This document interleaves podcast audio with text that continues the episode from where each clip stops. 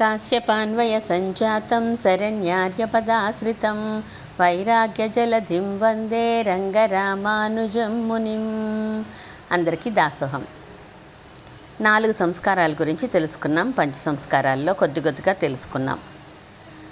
తాపము పుండ్రము నామము మంత్రము ఆఖరిది యాగ సంస్కారము. పరమాత్మని ఆరాధించే విధానం రెండు రకాలుగా చేసుకోవచ్చు.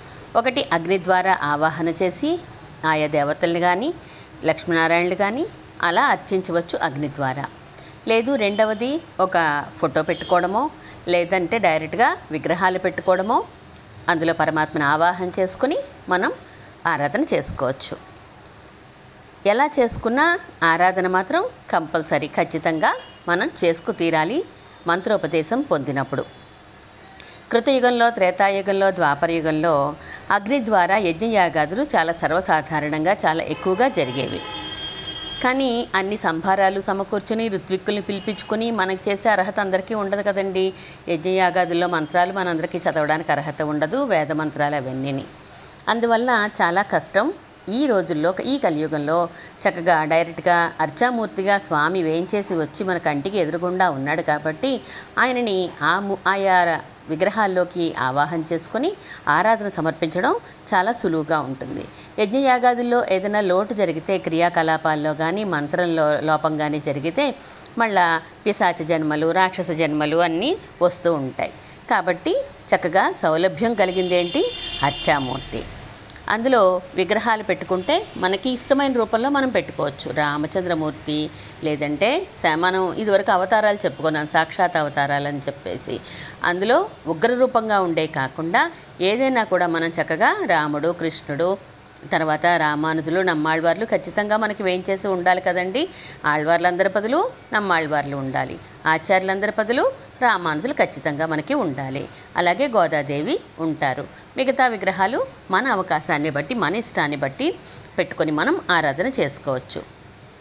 మనకెంతో ఇష్టమైన వారు గౌరవించదగిన వారు వచ్చారనుకోండి అటువంటి వాళ్ళు మన ఇంటికి వస్తే బాగుండు అని మనం అనుకుంటూ ఉంటాం.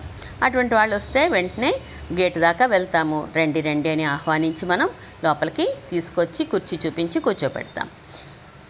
చేతులు కాళ్ళు కడుక్కోవడానికి నీళ్ళు ఇస్తాము దాహం పుచ్చుకోవడానికి ఏర్పాటు చేస్తాం మనం.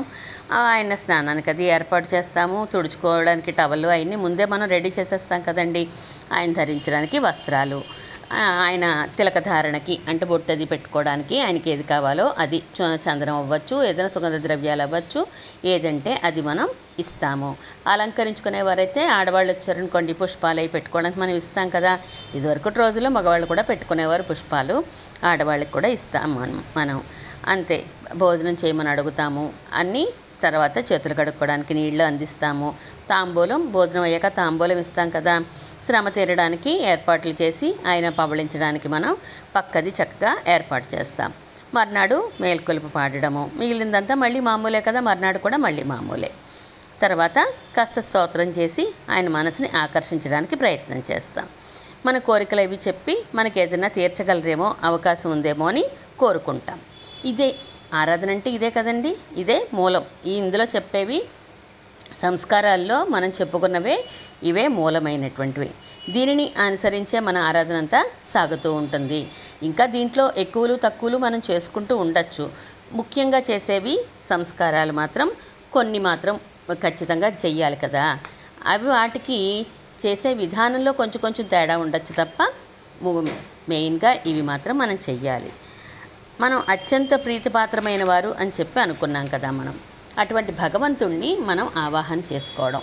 ఎవరైనా వస్తే బాగుండు అని అనుకున్నావు అంటే ఆ పరమాత్మని మన ఎదురుగుండా ఉన్న విగ్రహంలోకో ఫోటోలోకో ఆవాహన చేసుకోవాలి. మనకి ఏ రూపం ఇష్టమైతే ఆ స్వామిని మనం ఆవాహనగా రమ్మని పిలవాలి. మన హృదయంలో అంతర్యామిగా పెరుమాళ్ళు వేయించేసి ఉన్నారు. ఆయనకి మనం డైరెక్ట్గా ఆరాధన చేయలేం కదా లోపల. అంతర్యామిగా హృదయంలో ఉన్నప్పుడు మనం చేయలేం. మానసికంగా సమర్పించగలం తప్ప డైరెక్ట్గా చేయలేం. అటువంటి మూర్తిని మనం మన ఎదురుగుండా ఉన్న దాంట్లోకి రమ్మని పిలిస్తే ఆ మూర్తి వచ్చి మన ఎదురుగుండా విగ్రహంలో వేయించేసి ఉంటారు. ఆయనకి ఆరాధన చేస్తే లోపల ఉన్న అంతర్యామి పెరుమాళకి మనం ఆరాధన చేసినట్టే కదా. అందువలన మన ఎదురుగుండా ఉన్న దాంట్లోకి ధ్యాన శ్లోకం చదువుతూ ఆవాహనకి చెయ్యాలి.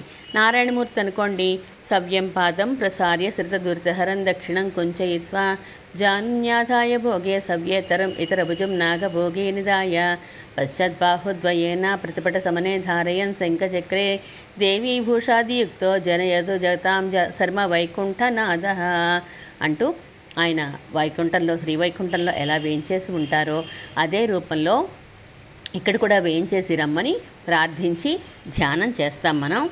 పరమాత్మ ఈ విధంగా కూర్చున్నాడు. ఈ చెయ్యి ఇక్కడ పెట్టాడు. ఈ కాలు ఇక్కడ ఉంచారు. ఇంత అందంగా స్వామి వెలిగిపోతున్నారు అని చెప్పేసి ఆపాద మస్తకం కూడా మనం ఎదురుగుండా సేవించుకుంటూ మనసులో భావించుకోవాలి. ఎదురుగుండా సేవించుకుంటూ ధ్యాన శ్లోకం చదవాలి. అదే రాముడికి అనుకోండి ఇంకొక శ్లోకం మారుతుంది. కృష్ణుడి కంటే ఆయన శ్లోకం మారుతుంది. అలా మనం ముందు ధ్యానం చెయ్యాలి ఆయన్ని. ఇప్పుడు మన ఎదురుగుండా ఉన్న మూర్తిలోకి ఆవాహన చెయ్యాలి. నేను ఇక్కడ ఒక సింహాసనం వేశానయ్యా. ఈ సింహాసనం మీదకి నువ్వు వచ్చి ఆ, వేంచేయవలసింది అని ఆవాహయామి అంటూ ఓం ఆవాహయామి అంటూ ఆహ్వానం చెయ్యాలి. మూడోది రండి రండి రండి అని పిలుస్తాం కదా మనం. అందుకని ఓం స్వాగతం సమర్పయామి అంటూ తులసి లేదా పుష్పాలు లేదా అక్షతలు ఏదైనా కొంచెం అక్కడ ఉంచాలి మనం పరమాత్మని ఆవాహన చేసినప్పుడు. ఆ సింహాసనం వేసి ఒక సింహాసనం ముందు పీఠం వేసాం మనం. రెండు రెండు అని పిలిచాము. ఇప్పుడు సింహాసనం వేసి ఓ రత్న సింహాసనం సమర్పయామి అంటూ పుష్పాలు కానీ సమర్పించవచ్చు. ఆ పుష్పాలు అంటే రత్న సింహాసనం సమర్పించినట్టుగా భావిస్తూ పుష్పాలు ఉంచి ఆ సింహాసనం మీద స్వామి వేయించేసి ఉన్నట్టుగా భావన చేస్తూ ఉండాలి. రాగానే చేతులు కడుక్కోవడానికి నీళ్ళు ఇవ్వాలి కదండి. ఓం అర్ఘ్యం సమర్పయామి అంటూ ఉద్ధరణతోటి నీళ్ళు తీసి ఇవ్వాలి మనం. ఈ పాత్రలు ఎలా పెట్టుకోవాలి? పంచపాత్ర అంటూ ఉంటారు. మామూలుగా వ్యవహారంలో కూడా అందరూ పంచపాత్రే అంటారు దాని పేరు కానీ ఒకటే పాత్ర పెట్టుకుంటూ ఉంటారు. సంప్రదాయంలో జనరల్గా ఐదు పాత్రలు విడివిడిగా పెట్టుకుంటాం మనం. ఒకటి అర్ఘ్యం అంటే చేతులు కడుక్కోవడానికి నీళ్ళు ఇచ్చే పాత్ర వేరు. పాద్యం అంటే పాదాలు కడుక్కోవడానికి ఇచ్చే పాత్ర ఆ నీరిచ్చే పాత్ర వేరు. మూడోది ఆచమనీయం నోరు పుక్కిలించి ఊయడానికి వాడే నీరు ఆ పాత్ర విడిగా పెట్టుకుంటాం. మూడు మూడు విదిక్కుల్లో పెట్టుకుంటాం. నాలుగోది స్నాన పాత్ర అంటే పరమాత్మకి స్నానం చేయించడానికి ఆ తీర్థం వేరేగా పెట్టుకుంటాం.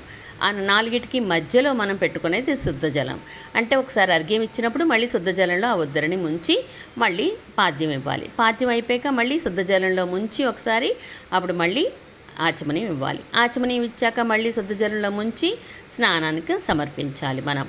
ఇలా ఐదు పాత్రలు పెట్టుకుంటే విడివిడిగా దేనికి దానికి ఇవ్వచ్చు. లేదండి ఒకటే పెట్టుకుంటాం మాకు అవకాశం లేదు అనుకున్నప్పుడు ఒకే దాంట్లోంచి అన్నీ సమర్పించవచ్చు. అర్ఘ్యం పాద్యం ఆచమనీయం స్నానం అన్నీ కూడా అందులోంచి మనం సమర్పించవచ్చు.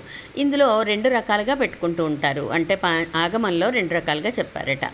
పాత్రలు దిక్కులలో పెట్టుకోవడం ఒక రకమైనటువంటిది. విదిక్కుల్లో పెట్టుకోవడం ఒకటి. అంటే విదిక్కులంటే ఈశాన్యం నైరుతి ఆగ్నేయం ఇవి ఉన్నాయి కదా. ఆ దిక్కుల్లో మనం పెట్టుకుంటాం ఇంట్లో జనరల్గా. ఆలయాల్లో దిక్కుల్లో పెడతారంటే తూర్పు వైపు ఒకటి పడమర వైపు ఒకటి ఉత్తరం వైపు దక్షిణ వైపు అలా పెడతారు.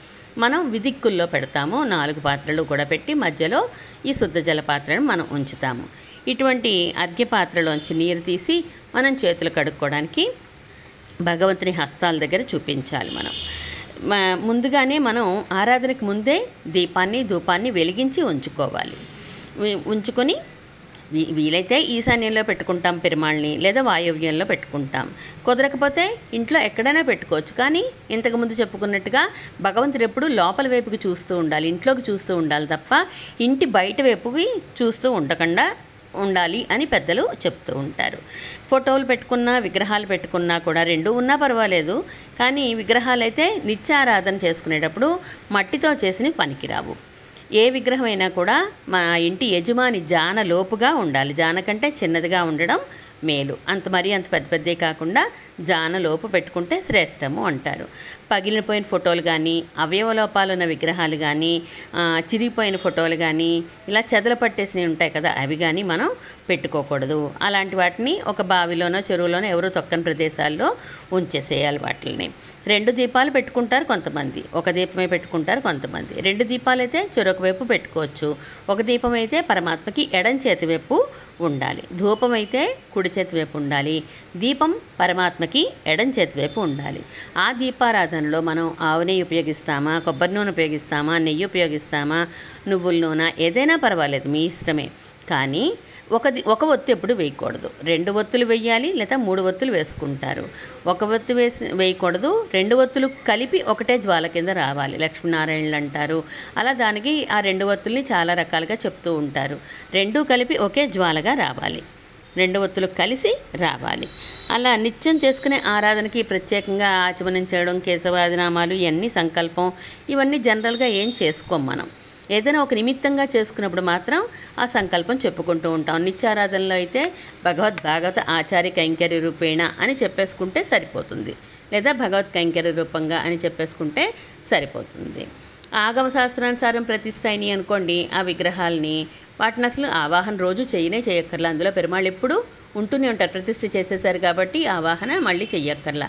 సాలగ్రామంలో కూడా పెరుమాళ్ళు ఎప్పుడు వేయించేసే ఉంటారు కాబట్టి ఆయన్ని మళ్ళీ ఆవాహన చేసుకోవడం అంటూ ఉండదు. డైరెక్ట్గా ఆరాధన సమర్పించేసుకోవడమే మేల్కొలుపుతోటి. అలాగే అర్ఘ్యానికి పాద్యానికి ఇలా వివర విడివిడిగా పెట్టుకోవచ్చు పాత్రలు ఇలాగా. ఇవన్నీ పెట్టుకున్నాక